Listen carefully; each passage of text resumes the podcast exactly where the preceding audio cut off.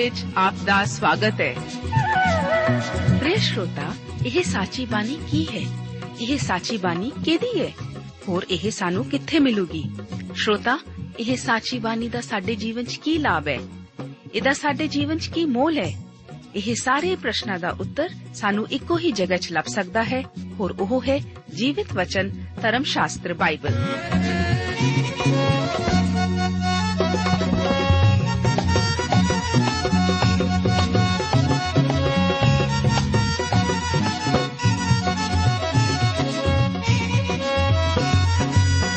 ਧਰਮ ਸ਼ਾਸਤਰ ਬਾਈਬਲ। ਉਹੀ ਜੀਵਿਤ ਵਚਨ ਦਾ ਅਸੀਂ ਇਸ ਕਾਰਜਕ੍ਰਮ ਵਿੱਚ ਅਧਿਐਨ ਕਰਾਂਗੇ।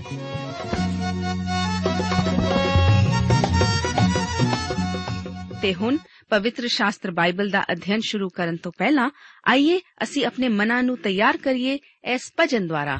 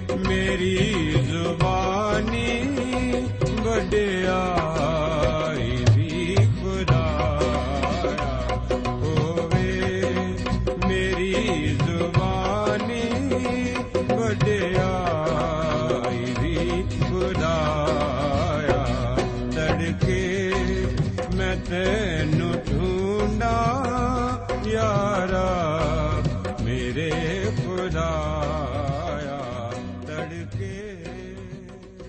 ਪਵਿੱਤਰ ਧਰਮ ਸ਼ਾਸਤਰ ਬਾਈਬਲ ਦੇ ਵਚਨ ਹਨ ਕਿ ਮੇਰਾ ਬਚਾਓ ਅਤੇ ਮੇਰਾ ਪ੍ਰਤਾਪ ਪਰਮੇਸ਼ਵਰ ਉਤੇ ਕਾਇਮ ਹੈ। ਮੇਰੇ ਬਲ ਦੀ ਚਟਾਨ ਅਤੇ ਮੇਰੀ ਪਨਾਹ ਪਰਮੇਸ਼ਵਰ ਵਿੱਚ ਹੈ। हे ਪਰਜਾ, ਹਰ ਵੇਲੇ ਉਸ ਉਤੇ ਭਰੋਸਾ ਰੱਖੋ। ਆਪਣਾ ਮਨ ਉਹਦੇ ਅੱਗੇ ਖੋਲ ਦਿਓ। ਪਰਮੇਸ਼ਵਰ ਸਾਡੀ ਪਨਾਹ ਹੈ। ਪਿਆਰੇ ਅਜ਼ੀਜ਼ੋ, ਇਸ ਪ੍ਰੋਗਰਾਮ ਵਿੱਚ ਵਿਵਸਥਾ ਸਾਰ ਦੀ ਪੋਥੀ ਦੇ 19 ਅਤੇ 20 ਅਧਿਆਇਆਂ ਦਾ ਅਧਿਐਨ ਕਰਨ ਲਈ ਮੈਂ ਆਪ ਦਾ ਸਵਾਗਤ ਕਰਦਾ ਹਾਂ। ਆਓ 19 ਅਧਿਆਇ ਨਾਲ ਆਰੰਭ ਕਰਦੇ ਹਾਂ। ਇਸ ਅਧਿਆਇ ਦਾ ਮੁੱਖ ਵਿਸ਼ਾ ਪਨਾਹ ਦੇ ਨਗਰ ਅਤੇ ਝੂਠੇ ਗਵਾਹਾਂ ਬਾਰੇ ਹੈ। ਇਹ ਸਭ ਵੀ નિર્ਦੋਸ਼ਾਂ ਦੀ ਹੱਤਿਆ ਲਈ ਪਰਮੇਸ਼ਵਰ ਦੇ ਵਿਚਾਰਾਂ ਦਾ ਉਲੇਖ ਕਰਦਾ ਹੈ। 19 ਅਧਿਆਇ ਉਸ ਦੀਆਂ 1 ਤੋਂ ਲੈ ਕੇ 12 ਆਇਤਾਂ ਵਿੱਚ ਪਨਾਹ ਦੇ ਨਗਰਾਂ ਦਾ ਵਰਣਨ ਇਸ ਤਰ੍ਹਾਂ ਹੈ। ਜਦ ਯਹੋਵਾ ਤੁਹਾਡਾ ਪਰਮੇਸ਼ਵਰ ਉਹਨਾਂ ਕੌਮਾਂ ਨੂੰ ਵੱਢ ਸੁੱਟੇ, ਜਿਨ੍ਹਾਂ ਦਾ ਦੇਸ਼ ਯਹੋਵਾ ਤੁਹਾਡਾ ਪਰਮੇਸ਼ਵਰ ਤੁਹਾਨੂੰ ਦੇਣ ਵਾਲਾ ਹੈ, ਅਤੇ ਉਹਨਾਂ ਉੱਤੇ ਤੁਸੀਂ ਕਬਜ਼ਾ ਕਰਕੇ ਉਹਨਾਂ ਦੇ ਸ਼ਹਿਰਾਂ ਅਤੇ ਘਰਾਂ ਵਿੱਚ ਵਸਣ ਲੱਗ ਪਵੋ, ਤਾਂ ਤੁਸੀਂ ਤਿੰਨ ਸ਼ਹਿਰ ਆਪਣੇ ਲਈ ਉਸ ਦੇਸ਼ ਵਿੱਚੋਂ ਜਿਹੜਾ ਯਹੋਵਾ ਤੁਹਾਡਾ ਪਰਮੇਸ਼ਵਰ ਤੁਹਾਨੂੰ ਕਬਜ਼ਾ ਕਰਨ ਲਈ ਦੇਣ ਵਾਲਾ ਹੈ, ਵੱਖਰੇ ਰੱਖਿਓ। ਤੁਸੀਂ ਆਪਣੇ ਰਾਹ ਠੀਕ ਕਰ ਲਿਓ ਅਤੇ ਆਪਣੇ ਦੇਸ਼ ਦੀਆਂ ਹੱਦਾਂ ਨੂੰ ਜਿਹੜਾ ਯਹੋਵਾ ਤੁਹਾਡਾ ਪਰਮੇਸ਼ਵਰ ਤੁਹਾਨੂੰ ਮਿਲਕ ਵਿੱਚ ਦਿੰਦਾ ਹੈ, ਤਿੰਨੀ ਥਾਈਂ ਵੰਡ ਲਿਓ ਤਾਂ ਜੋ ਹਰ ਖੂਨੀ ਉੱਥੇ ਨੱਠ ਜਾਵੇ। ਇਹ ਉਸ ਖੂਨੀ ਦੀ ਗੱਲ ਹੈ ਜੋ ਉੱਥੇ ਨੱਠ ਕੇ ਜੀਵੇ, ਜਿਹੜਾ ਆਪਣੇ ਗਵਾਂਢੀ ਨੂੰ ਵਿਸਰ ਭੋਲੇ ਮਾਰ ਸੁੱਟੇ। ਅਤੇ ਉਸ ਦਾ ਉਹਦੇ ਨਾਲ ਪਹਿਲਾਂ ਕੋਈ ਵੈਰ ਨਹੀਂ ਸੀ। ਜਿਵੇਂ ਕੋਈ ਮਨੁੱਖ ਆਪਣੇ ਗਵਾਂਢੀ ਨਾਲ ਬਣ ਵਿੱਚੋਂ ਲੱਕੜੀ ਵੱਢਣ ਜਾਵੇ ਅਤੇ ਜਦ ਉਸ ਦਾ ਹੱਥ ਰੁੱਖ ਦੇ ਵੱਢਣ ਲਈ ਕੁਹਾੜੀ ਦਾ ਇੱਕ ਟੱਕ ਮਾਰੇ ਅਤੇ ਫਲ ਦਸਤੇ ਤੋਂ ਘਸ ਕੇ ਨਿਕਲ ਜਾਵੇ ਅਤੇ ਉਸ ਦੇ ਗਵਾਂਢੀ ਉੱਤੇ ਇਉਂ ਪਵੇ ਕਿ ਉਹ ਮਰ ਜਾਵੇ, ਤਾਂ ਉਹ ਇਹਨਾਂ ਸ਼ਹਿਰਾਂ ਵਿੱਚੋਂ ਇੱਕ ਨੂੰ ਨੱਠ ਜਾਵੇ ਅਤੇ ਜਿਉਂਦਾ ਰਹੇ। ਐਉਂ ਨਾ ਹੋਵੇ ਕਿ ਖੂਨ ਦਾ ਬਦਲਾ ਲੈਣ ਵਾਲਾ ਜਦ ਉਸ ਦਾ ਮਨ ਜਲ ਰਿਹਾ ਹੈ। ਖੂਨੀ ਦੇ ਮਗਰ ਪੈ ਕੇ ਇਸ ਲਈ ਕਿ ਉਹ ਰਾਹ ਬਹੁਤ ਲੰਮਾ ਹੈ ਉਸ ਨੂੰ ਫੜ ਲਵੇ ਅਤੇ ਜਾਨ ਤੋਂ ਮਾਰ ਦੇਵੇ। ਪਰ ਉਹ ਮਰਨਯੋਗ ਨਹੀਂ ਸੀ, ਕਿਉਂ ਜੋ ਉਸ ਦਾ ਉਹਦੇ ਨਾਲ ਪਹਿਲਾਂ ਕੋਈ ਵੈਰ ਨਹੀਂ ਸੀ। ਇਸ ਲਈ ਮੈਂ ਤੁਹਾਨੂੰ ਹੁਕਮ ਦਿੰਦਾ ਹਾਂ ਕਿ ਆਪਣੇ ਲਈ ਤਿੰਨ ਸ਼ਹਿਰ ਵੱਖਰੇ ਰੱਖ ਲਿਓ। ਜਦ ਯਹੋਵਾ ਤੁਹਾਡਾ ਪਰਮੇਸ਼ਵਰ ਤੁਹਾਡੀਆਂ ਹੱਦਾਂ ਨੂੰ ਵਧਾ ਦੇਵੇ, ਜਿਵੇਂ ਉਸਨੇ ਉਸ ਤੁਹਾਡੇ ਪਿਓ ਦਾਦਿਆਂ ਨਾਲ ਸੌਂ ਖਾਧੀ ਅਤੇ ਉਹ ਤੁਹਾਨੂੰ ਉਹ ਸਾਰਾ ਦੇਸ਼ ਦੇ ਦੇਵੇ, ਜਿਹਦੇ ਦੇਣ ਦਾ ਵਚਨ ਉਸ ਤੁਹਾਡੇ ਪਿਓ ਦਾਦਿਆਂ ਨਾਲ ਕੀਤਾ ਸੀ। ਤਦ ਤੁਸੀਂ ਇਹ ਸਾਰਾ ਹੁਕਮਨਾਮਾ, ਜਿਹੜਾ ਮੈਂ ਅੱਜ ਤੁਹਾਨੂੰ ਦਿੰਦਾ ਹਾਂ, ਪੂਰਾ ਕਰਨ ਲਈ ਇਸ ਦੀ ਪਾਲਣਾ ਕਰੋ।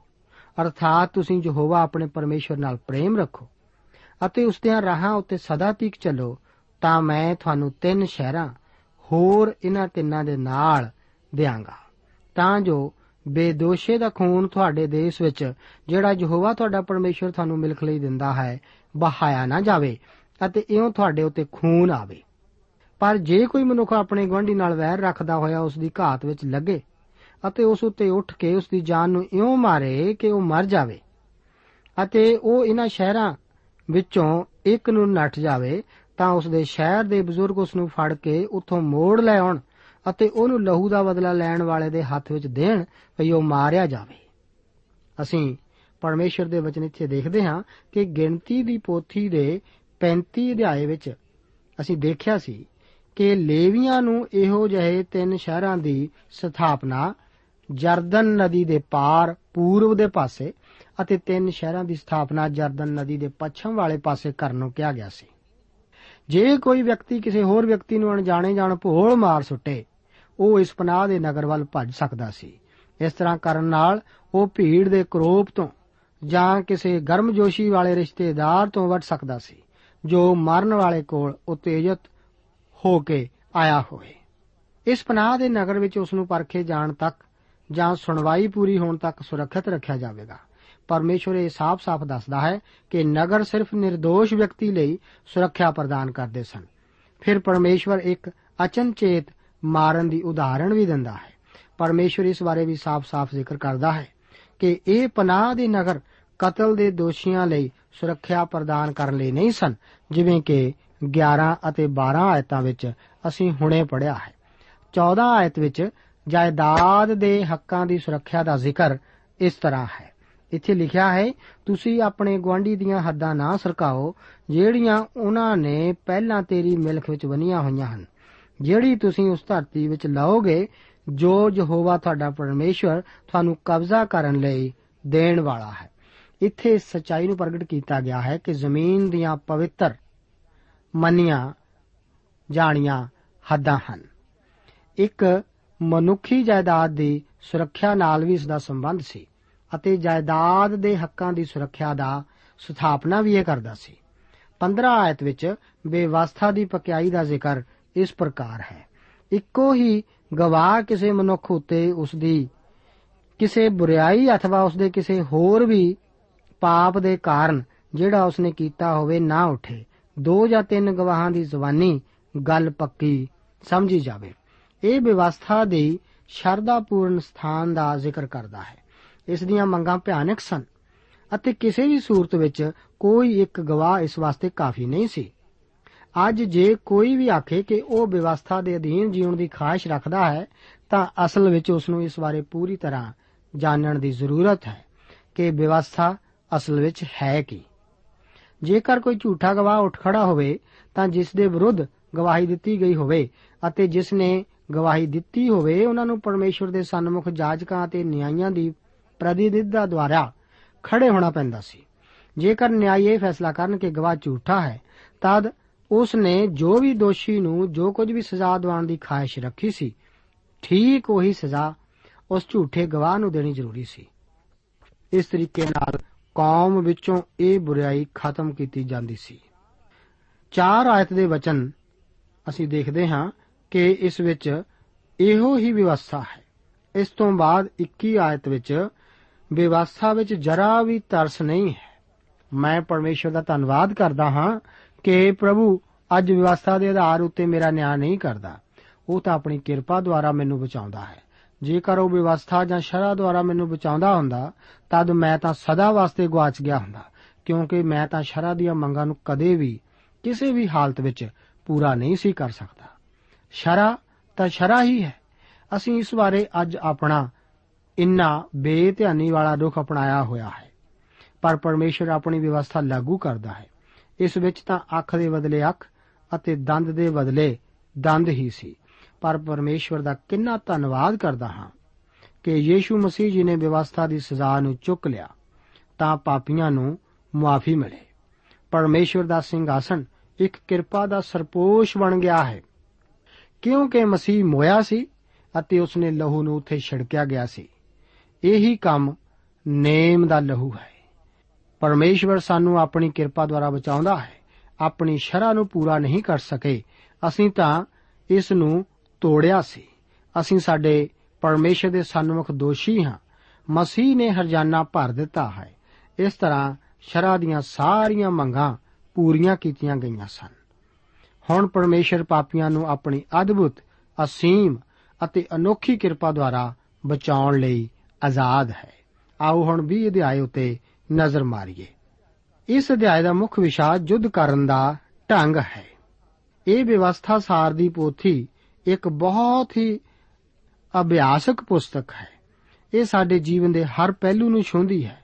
ਭਾਵੇਂ ਇਹ ਨਿਯਮ ਇਸرائیਲੀ ਕੌਮ ਨੂੰ ਦਿੱਤੇ ਗਏ ਸਨ, ਪਰ ਹਰ ਕੌਮ ਇਸ ਦੇ ਸਿਧਾਂਤਾਂ ਦੁਆਰਾ ਖੁਸ਼ੀ ਅਤੇ ਭਲਾਈ ਦੀ ਪ੍ਰਾਪਤੀ ਮਨੁੱਖ ਜਾਤੀ ਲਈ ਹਾਸਲ ਕਰ ਸਕਦੀ ਹੈ। ਇਸ ਵਿਵਸਥਾ ਸਾਰ ਦੀ ਪੁਸਤਕ ਵਿੱਚ ਉਹਨਾਂ ਸਮੱਸਿਆਵਾਂ ਦਾ ਉਲੇਖ ਕੀਤਾ ਗਿਆ ਹੈ, ਜੋ ਕਿ ਸਮੇਂ-ਸਮੇਂ ਤੇ ਵਿਸ਼ਵ ਪ੍ਰਸਿੱਧ ਰਾਜਨੀਤਿਕ ਨੇਤਾ ਆਪਣੀ ਸਮਝ ਅਨੁਸਾਰ ਸੁਲਝਾਉਣ ਵਿੱਚ ਲੱਗੇ ਰਹੇ। ਯੁੱਧ ਦੇ ਬਾਰੇ ਵੀ ਲੋਕ ਵੱਖ-ਵੱਖ ਵਿਚਾਰ ਰੱਖਦੇ ਹਨ। ਉਹ ਨਹੀਂ ਜਾਣਦੇ ਕਿ ਕਿਹੜੇ-ਕਿਹੜੇ ਹਾਲਾਤਾਂ ਵਿੱਚ ਯੁੱਧ ਵਿੱਚ ਸ਼ਰੀਕ ਹੋਣ ਜਾਂ ਨਾ ਹੋਣ। ਇਸਰਾਇਲ ਵਿੱਚ ਵੀ ਇਹੋ ਜਿਹੀਆਂ ਸਮੱਸਿਆਵਾਂ ਸਨ।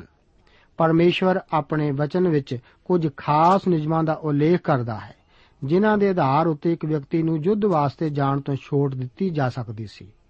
ਜੇਕਰ ਇਹਨਾਂ ਨਿਯਮਾਂ ਦੀ ਪਾਲਣਾ ਕੀਤੀ ਜਾਵੇ, ਤਾਂ ਜਿਸ ਸਥਿਤੀ ਵਿੱਚੋਂ ਅੱਜ ਕੌਮਾਂ ਗੁਜ਼ਰ ਰਹੀਆਂ ਹਨ, ਉਸ ਨੂੰ ਟਾਲਿਆ ਜਾ ਸਕਦਾ ਹੈ। ਇੱਕ ਤੋਂ ਲੈ ਕੇ 6 ਆਇਤਾਂ ਦੇ ਵਚਨ ਇਸ ਪ੍ਰਕਾਰ ਹਨ।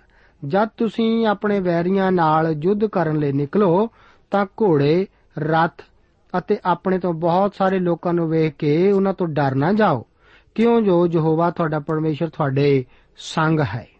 ਜਿਹੜਾ ਤੁਹਾਨੂੰ ਮਿਸਰ ਦੇਸ਼ ਤੋਂ ਉਤਾਹਾਂ ਲਿਆਇਆ, ਤਾਂ ਐਂ ਹੋਵੇਗਾ ਕਿ ਜਦ ਤੁਸੀਂ ਯੁੱਧ ਦੇ ਨੇੜੇ ਆਓ, ਤਾਂ ਜਾਜਕ ਲੋਕਾਂ ਦੇ ਕੋਲ ਜਾ ਕੇ ਉਹਨਾਂ ਨਾਲ ਗੱਲ ਕਰੇ। ਅਤੇ ਉਹ ਉਹਨਾਂ ਨੂੰ ਆਖੇ ਕਿ ਸੁਣੇ हे ਇਸਰਾਇਲ, ਤੁਸੀਂ ਅੱਜ ਦੇ ਦਿਨ ਆਪਣੇ ਵੈਰੀਆਂ ਨਾਲ ਯੁੱਧ ਕਰਨ ਲਈ ਨੇੜੇ ਆਏ ਹੋ।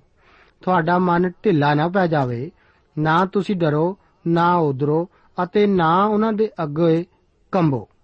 ਕਿਉਂ ਜੋ ਯਹੋਵਾ ਤੁਹਾਡਾ ਪਰਮੇਸ਼ਰ ਤੁਹਾਡੇ ਨਾਲ ਹੈ ਕਿ ਉਹ ਤੁਹਾਡੇ ਲਈ, ਤੁਹਾਡੇ ਵੈਰੀਆਂ ਨਾਲ ਤੁਹਾਨੂੰ ਬਚਾਉਣ ਲਈ ਯੁੱਧ ਕਰੇ। ਫਿਰ ਹੁੱਦੇਦਾਰ ਲੋਕਾਂ ਨੂੰ ਬੋਲਣ, ਕਿਹੜਾ ਉਹ ਮਨੁੱਖ ਹੈ ਜਿਸ ਨੇ ਨਵਾਂ ਘਰ ਬਣਾਇਆ ਹੋਵੇ? ਪਰ ਉਸ ਦੀ ਚੱਠ ਨਾ ਕੀਤੀ ਹੋਵੇ, ਉਹ ਆਪਣੇ ਘਰ ਨੂੰ ਮੁੜ ਜਾਵੇ। ਮਤੇ ਉਹ ਯੁੱਧ ਵਿੱਚ ਮਰ ਜਾਵੇ ਅਤੇ ਦੂਜਾ ਮਨੁੱਖ ਉਸ ਦੀ ਚੱਠ ਕਰੇ।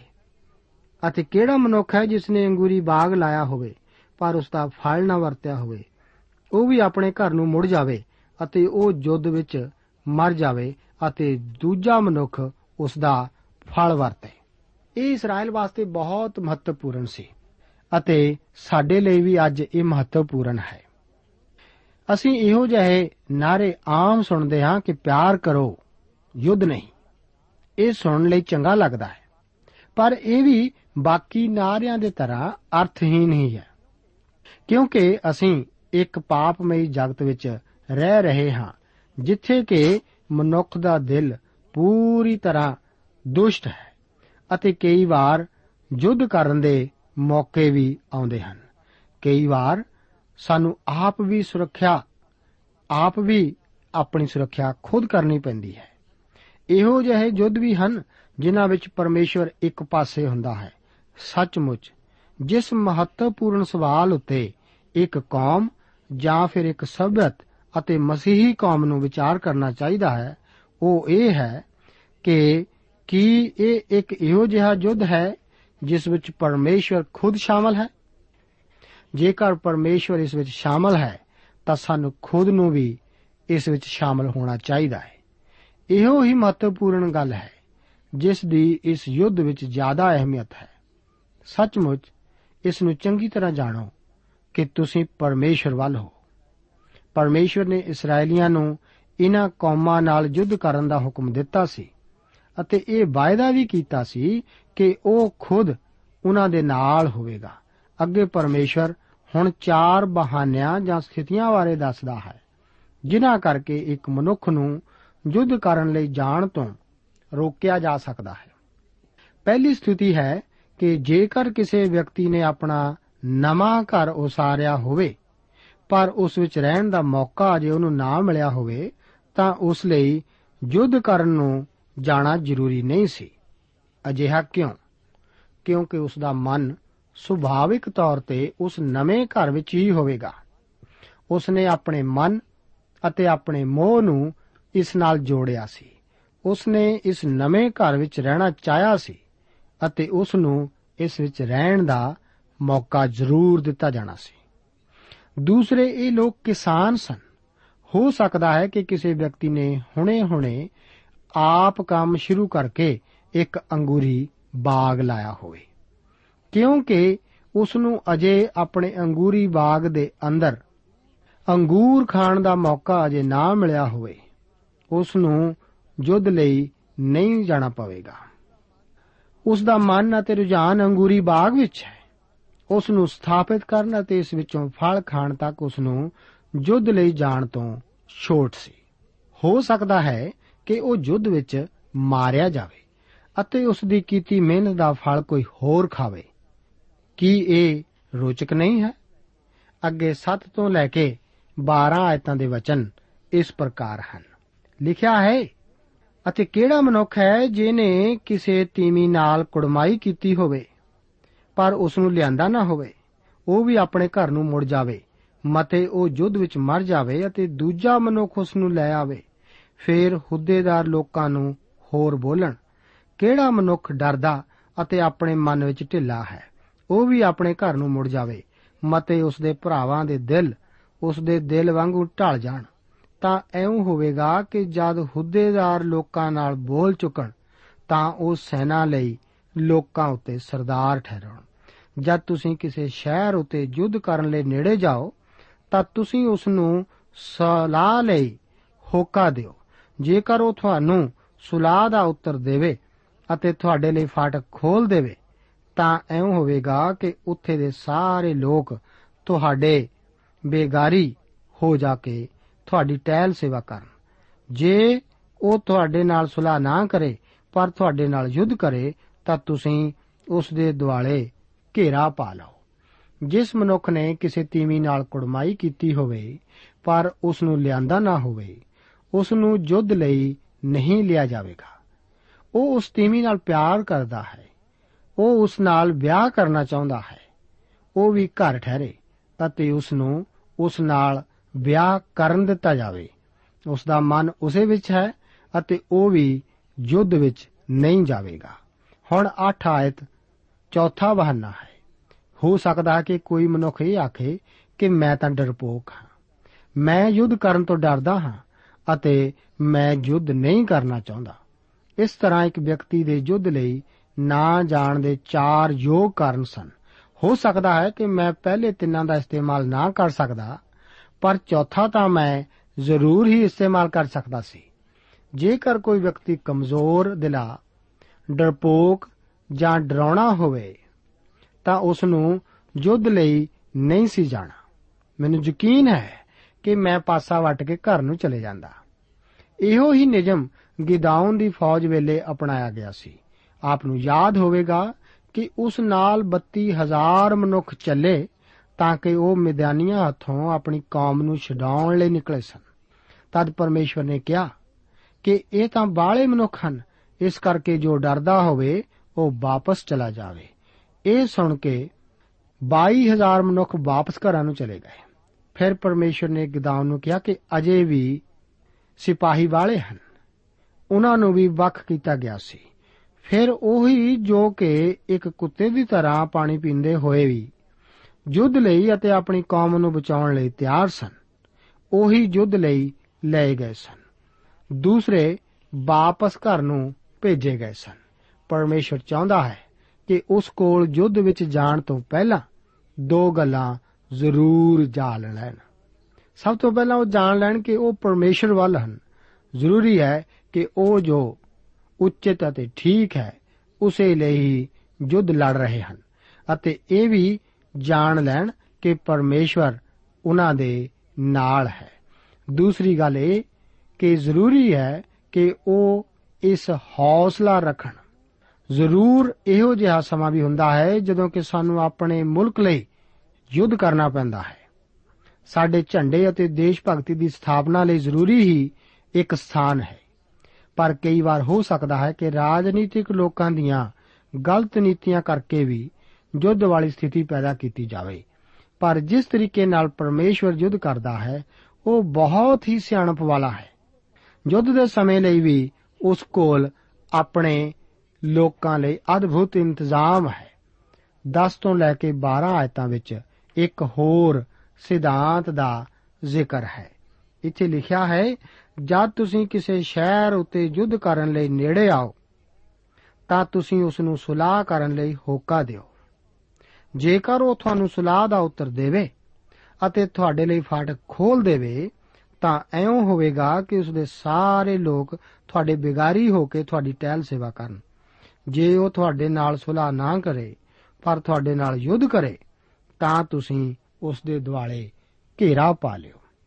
ਉਹ ਸਿਧਾਂਤ ਇਹ ਹੈ ਕਿ ਕੋਈ ਵੀ ਯੁੱਧ ਬਿਨਾਂ ਜਿੱਤਣ ਦੇ ਇਰਾਦੇ ਨਾਲ ਨਾ ਲੜਿਆ ਜਾਵੇ। ਇਸ ਦੇ ਉਲਟ ਹਰ ਇੱਕ ਸਮਝੌਤਾ ਇੱਕ ਸਰਾਪ ਹੀ ਬਣ ਜਾਂਦਾ ਹੈ। ਅਸੀਂ ਅੱਗੇ ਪਰਮੇਸ਼ਰ ਦੇ ਬਚਨ ਵਿੱਚ ਪੜ੍ਹਦੇ ਹਾਂ। ਜਦ ਯਹੋਵਾ ਤੁਹਾਡਾ ਪਰਮੇਸ਼ਰ ਉਸ ਨੂੰ ਤੁਹਾਡੇ ਹੱਥਾਂ ਵਿੱਚ ਦੇਵੇ, ਤਾਂ ਤੁਸੀਂ ਉਸ ਦੇ ਸਾਰੇ ਨਰ ਤੇਗ ਦੀ ਧਾਰ ਨਾਲ ਵੱਢ ਸਿੱਟੋ।